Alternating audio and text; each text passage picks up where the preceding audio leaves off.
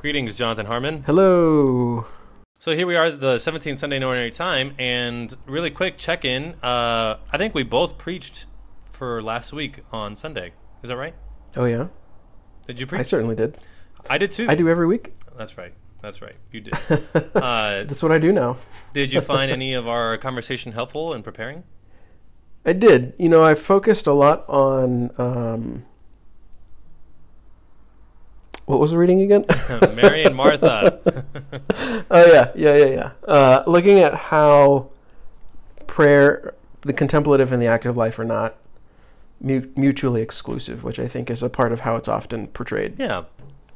Um, like these are things that n- they need each other. Right. Sometimes we need to be a little bit more active, and sometimes we need to be a little bit more contemplative. yeah. And one is not a cop out for the other. Indeed. I like that. I like that. I did something very similar. Yeah, not trying to hold them too strict in opposition to each other, but saying that we're called Mhm. to both. Yeah. Well, and, and I, I also ended up, I ended up, what am I trying to say? I did end up trying to, okay, anyway, I used Pope Benedict. Hmm. Uh, the justice and charity bit from Caritas in Veritate, I think, is a really good example of how um, things like justice, charity, contem- contemplation, activity are not held in ten- are not held in opposition, but are mutually enriching for each other. Yeah, yeah. They're not. They're not contraries. They're contradictories. Wait, no, the other way around. They're not contradictories. They're contra- I don't know. It's something like that. Something like that. They're complementary colors. Complementary. I like it. Like what is it? Red and what is complementary to red? Pink. Uh, blue. Blue. All right. So the 17th RGB. Sunday in ordinary time. Let's talk about these readings, are. man. So we got the reading Yeah. from uh, from this Sunday. We got three good readings. What uh, what's your first uh, thought? So, in my Bible, the one that I was looking at, uh, my paper Bible, the header for which doesn't always happen these days, Mhm. uh, the header for this little um, pericope from Luke, uh, the Lord's Prayer, followed by basically how to pray, calls it. Let me call it up really quickly. Calls it perseverance in prayer. Hmm. Um, so we get the Lord's Prayer, and then basically how to persevere in uh, on the on the online Bible from USCCB. It break they break it up into three parts, which I I found very helpful and actually kind of formed the way I looked at not only our passage from Luke but also from Genesis. Uh, it says. Luke presents three episodes concerned with prayer. The first recounts Jesus teaching his disciples the Christian communal prayer, the Our Father.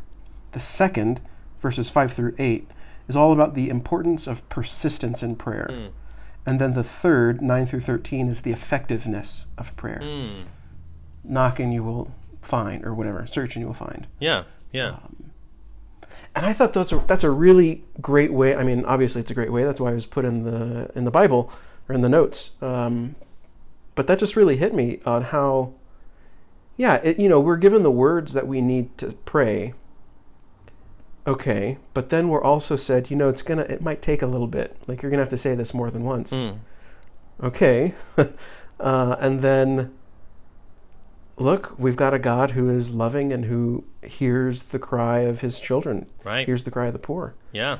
Um, and then going back to this reading from Genesis, from the um, that famous dialogue between Abraham and God, where he keeps negotiating with him. That again, looking at that persistence. Mm-hmm. Mm-hmm. Like, look, Lord, just find you know fifty, just find 20, 10, whatever it is. Right. Right. Um, Yeah. So like. yeah. how- so that's kind of what I was sitting with. What about you? Well, no, that I mean that was one of the big things. I, I got to be honest. There was a lot in these readings that I mean I feel like we could take it in many different directions, and that was certainly one of them. There's clearly you know a theme here of prayer, and in particular, there's a theme of persistence in prayer. You know, so like mm-hmm. like you were saying, Abraham returning to God over and over again and asking, you know, Lord, what if what if only this much, and what if only this much, and persisting, and then as you mentioned in the gospel. Um, sure, there's the Our Father, but there's also just the persisting in prayer. It even uses the word persistence, you know, um, because of his persistence. That's good. Right. So I would- certainly agree with you on all that. So that's one tack, but there's another tack that I think might be complementary, perhaps even to this. Is it's a not look so much at how these readings are teaching us something about our role in prayer, but looking at it from the point of view of God. Um, see, because I, I noticed that the the readings, both the first reading and the gospel, especially the gospel, teach us something about what it means for God to be a father. Yeah. And I really was struck by this, you know, that it's the Our Father, for one, and it's in the Alleluia verse, you know, Abba Father from Romans. Um, and then the image in the third stanza that you were pointing out from the gospel, it's what father among you would do this? And then Yeah. also, Yeah. how much more would my heavenly Father give you the Holy Spirit? So, I, like, God as Father is very much present in the gospel. And then if you read into the Old Testament, it's like, okay, well, in the book of Genesis, he's not called Father here, but this is the one Lord of Genesis and the gospel. So, how is it that God is Father? What does it mean for God to be Father? What kind of Father is God? Because it's such a contentious issue around naming God Father. And often we might even say, like, well, that's just one way of naming God, and it's optional. You can choose to God, call God other things, and maybe there's a good debate to be had there. But I guess maybe the readings this week wanted I wanted to ask the question: Okay, if we take Jesus at face value and say Father is the title we want to use this week, what does it mean to say God is a Father? What kind of Father Yeah. is He? Um, so, as a compliment to what you were saying, I want to throw that at you. Like, what do these this week's readings teach us about God's fatherhood? Yeah, yeah, that's interesting. You know, uh, going back to the the reading from Genesis, you know, we do kind of have this, you know, God has said he will destroy this city and that's that. But you know what? And this was this was the fun of teaching that I found. Um, that you set your your standards, right? And this is what you're going to do. But if the kids come and talk to you, then of course you're going to work with them and try to find Mm. the best way to to help them out. You know, that's that's being compassionate. Being compassionate is not not having rules and not having standards. Mm-hmm. Mm-hmm. Um, it's saying you're going to do something, but then if the situation arises, then well, you take care of your people. Right. Right. You show mercy and compassion. Um, yeah, yeah, You know, one, one of the things that I appreciated about you know how God is presented in the first reading. Notice that at the beginning of the of the pericope from Genesis, God says the outcry against Sodom and Gomorrah is so great. So right away, God hears our prayer, right? right? So Mm-hmm. This is a listening Father, a Father who listens. Mm-hmm. Um, and then and then I love this line, and and their sin is so grave that I must go down and see whether or not their actions fully correspond to the cry against them that comes to me. I mean to find out.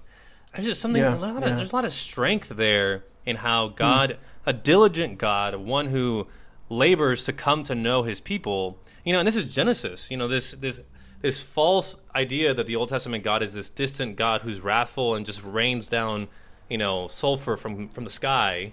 It's like, well, what about this God who's telling Abraham, I must go down and inquire because I hear the mm-hmm. cry of the poor? Or the same God in Exodus who heard the cry of the people from Egypt. It's like, this is a mm-hmm. father. I think one lesson from that reading so far is that for God to be father is for him to take a very strong interest in the well being of his people and Yeah. wanting to go out and to find out what's what's really their plight. That's one lesson I think, you know, that's there for who God is. Hmm. yeah, yeah. You know, and I'm wondering if along those lines, if there's something there, um, if there's something there with this letter to the Colossians, um, because that I mean, that the ultimate action of God going and being with His people is through the person of Jesus, Hmm. um, the, the, sending His own Son, uh, God Himself, to become to become one of us. And so I wonder if there's something there, you know, because St. Paul is talking about being buried with with Christ, rising with Him um, through faith in the power of God. That's an interesting line. Hmm. Um, yeah, that's a just an aside as I'm kind of working processing as you're as you're speaking. There might be something there to look at. Yeah, you know, it's the Father who, you know, raised him from the dead. And so there's something true about who God is there as well. He loves his mm-hmm. son.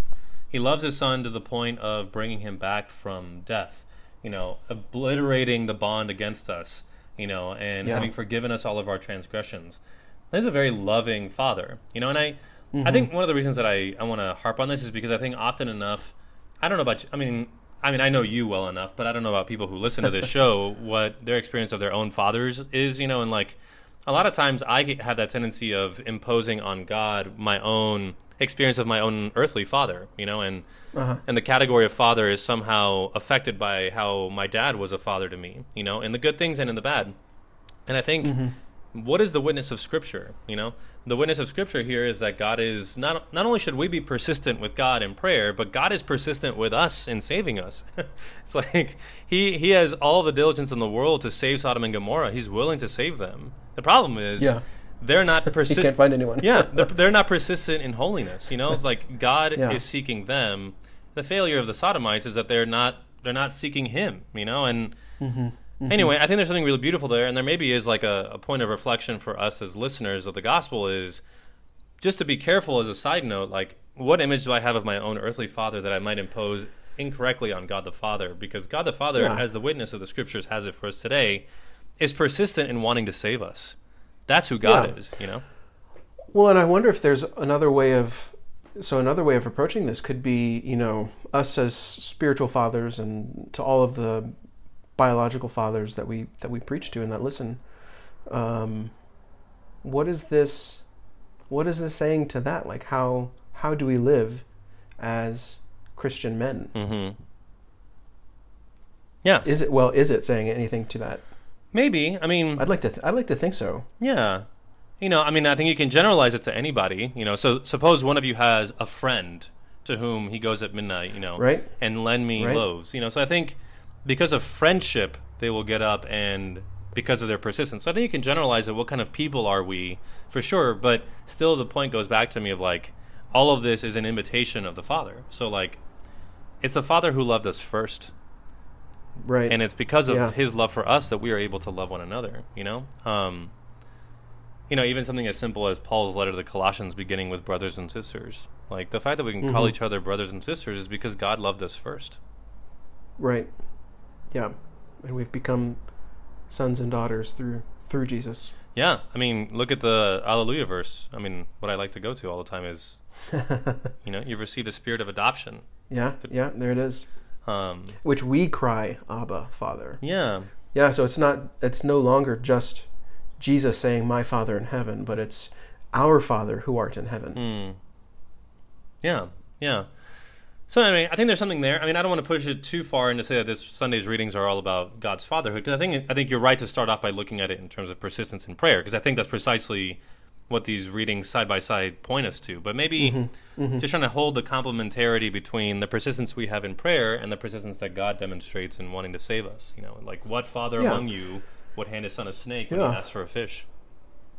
Well, and again, going back to that false idea that the Old Testament God is just doom and gloom and fire and destruction.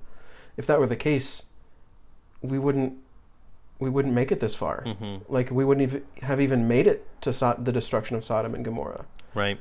uh, there's so many times when God um, is persistent with us. Yeah. You know, I think a lot of times we think that we need to be the persistent, and we do. We need to keep going back and asking God for forgiveness and you know all of that good stuff. Yeah. Yeah. But God is also very persistent with us. Like He keeps He keeps coming back and saying, "No, I I want you, I want you, Yeah. and I want you to want me." yeah, no, that's beautiful. You know, and, and yeah, so that's good. And here, here's another question for you, John. I, I'm actually very curious about what you think about this because another thought. This is kind of changing topics a little bit, but it relates to the topic of God's fatherhood. I couldn't help but notice also in the first reading that Abraham was afraid to Hmm. to ask God to con- to reconsider. Um, there was fear, and maybe maybe we can call it fear of the Lord. Um, you know, let not my Lord grow angry. I have thus dared to speak. You know, I am presuming to speak to my my Lord. What what do you make of all that? Yeah. You know, Abraham's fear Well, of God. Yeah, I mean, there's the the healthy fear of the Lord is a virtue, um, and I think it is more. You know, we. I think that word fear has lost a lot of nuance over the years. Um, you know, instead of being just some, you know, I, I read. Okay, all of that is to say, I read that as being um, just utmost respect. Hmm. Like this is not a person whom you would treat um, like an, anybody else. You know, this is this is how you speak to the to the king, to the well, to God. Mm-hmm, mm-hmm. Yeah, you wouldn't be presumptuous, right? In Mm-hmm. um, you know, he even says, "I'm not presuming to speak to my Lord."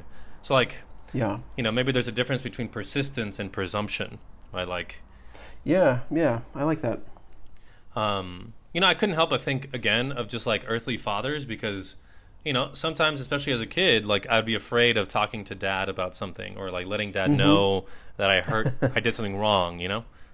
Um, Yeah, Yeah, and there's a fear there, a fear maybe of punishment, but also a fear of letting him down too. you know. hmm yeah. I think that's definitely a part of it. You know, this is somebody who has brought him out um, of his own land. He's this is who he's trusted this whole way, um, and now he's gonna dare to to presume to know his will. It's like, well, Mm-hmm. hold on, Mm-hmm. slow your roll. yeah, yeah.